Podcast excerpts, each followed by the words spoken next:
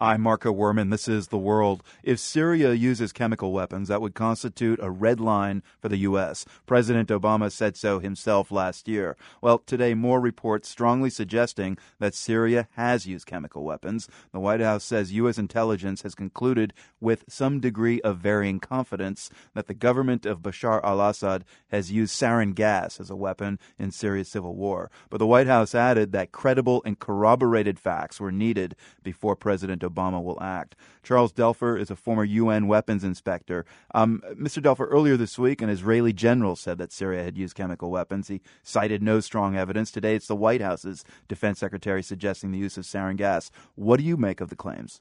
I think we need to get more facts first, more facts which are substantiated by uh, a number of parties. It's difficult to coordinate international action if not everyone agrees with clarity that in fact that has happened, that sarin gas has been used.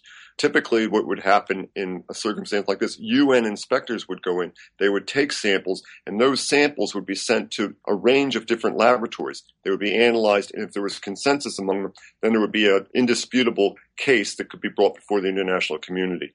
Right now, there's a lot of uncertainty, as is evidenced in the, in the rather wishy washy statement from the White House.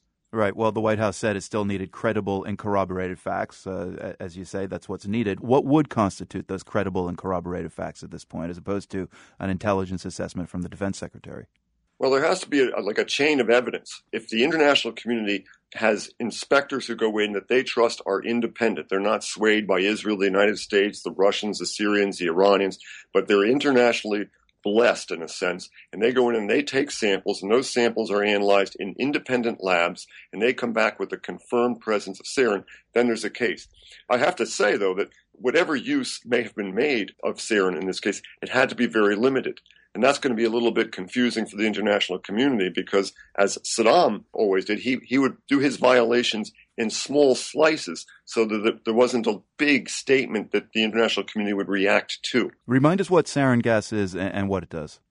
It's a nerve agent. It causes a painful death, and it is probably most important for either large concentrations of military forces or for causing terror. The Iraqi experience in the war with Iran during the 1980s, they used a lot of sarin agent, which was effective against massed troops. In the case of Syria, they would be applying it, if you can understand a purpose at all, as a terror weapon to create terror among the, the civilian population. It's not useful in the circumstances on the ground militarily in Syria today. So, if for the sake of argument the White House determines that the Syrian government has used sarin, what are President Obama's options in getting more involved in Syria? He said the chemical weapons would be a red line. It's a red line not only for the United States, but I think if it is clear, that'll be a unifying factor for the international community. Right now, there's a lot of daylight between the United States, between Moscow, between the French, between you know all these countries. But if in fact the Syrian government has used sarin gas, that would tend to solidify the opposition against him, which is why it kind of doesn't make a lot of sense.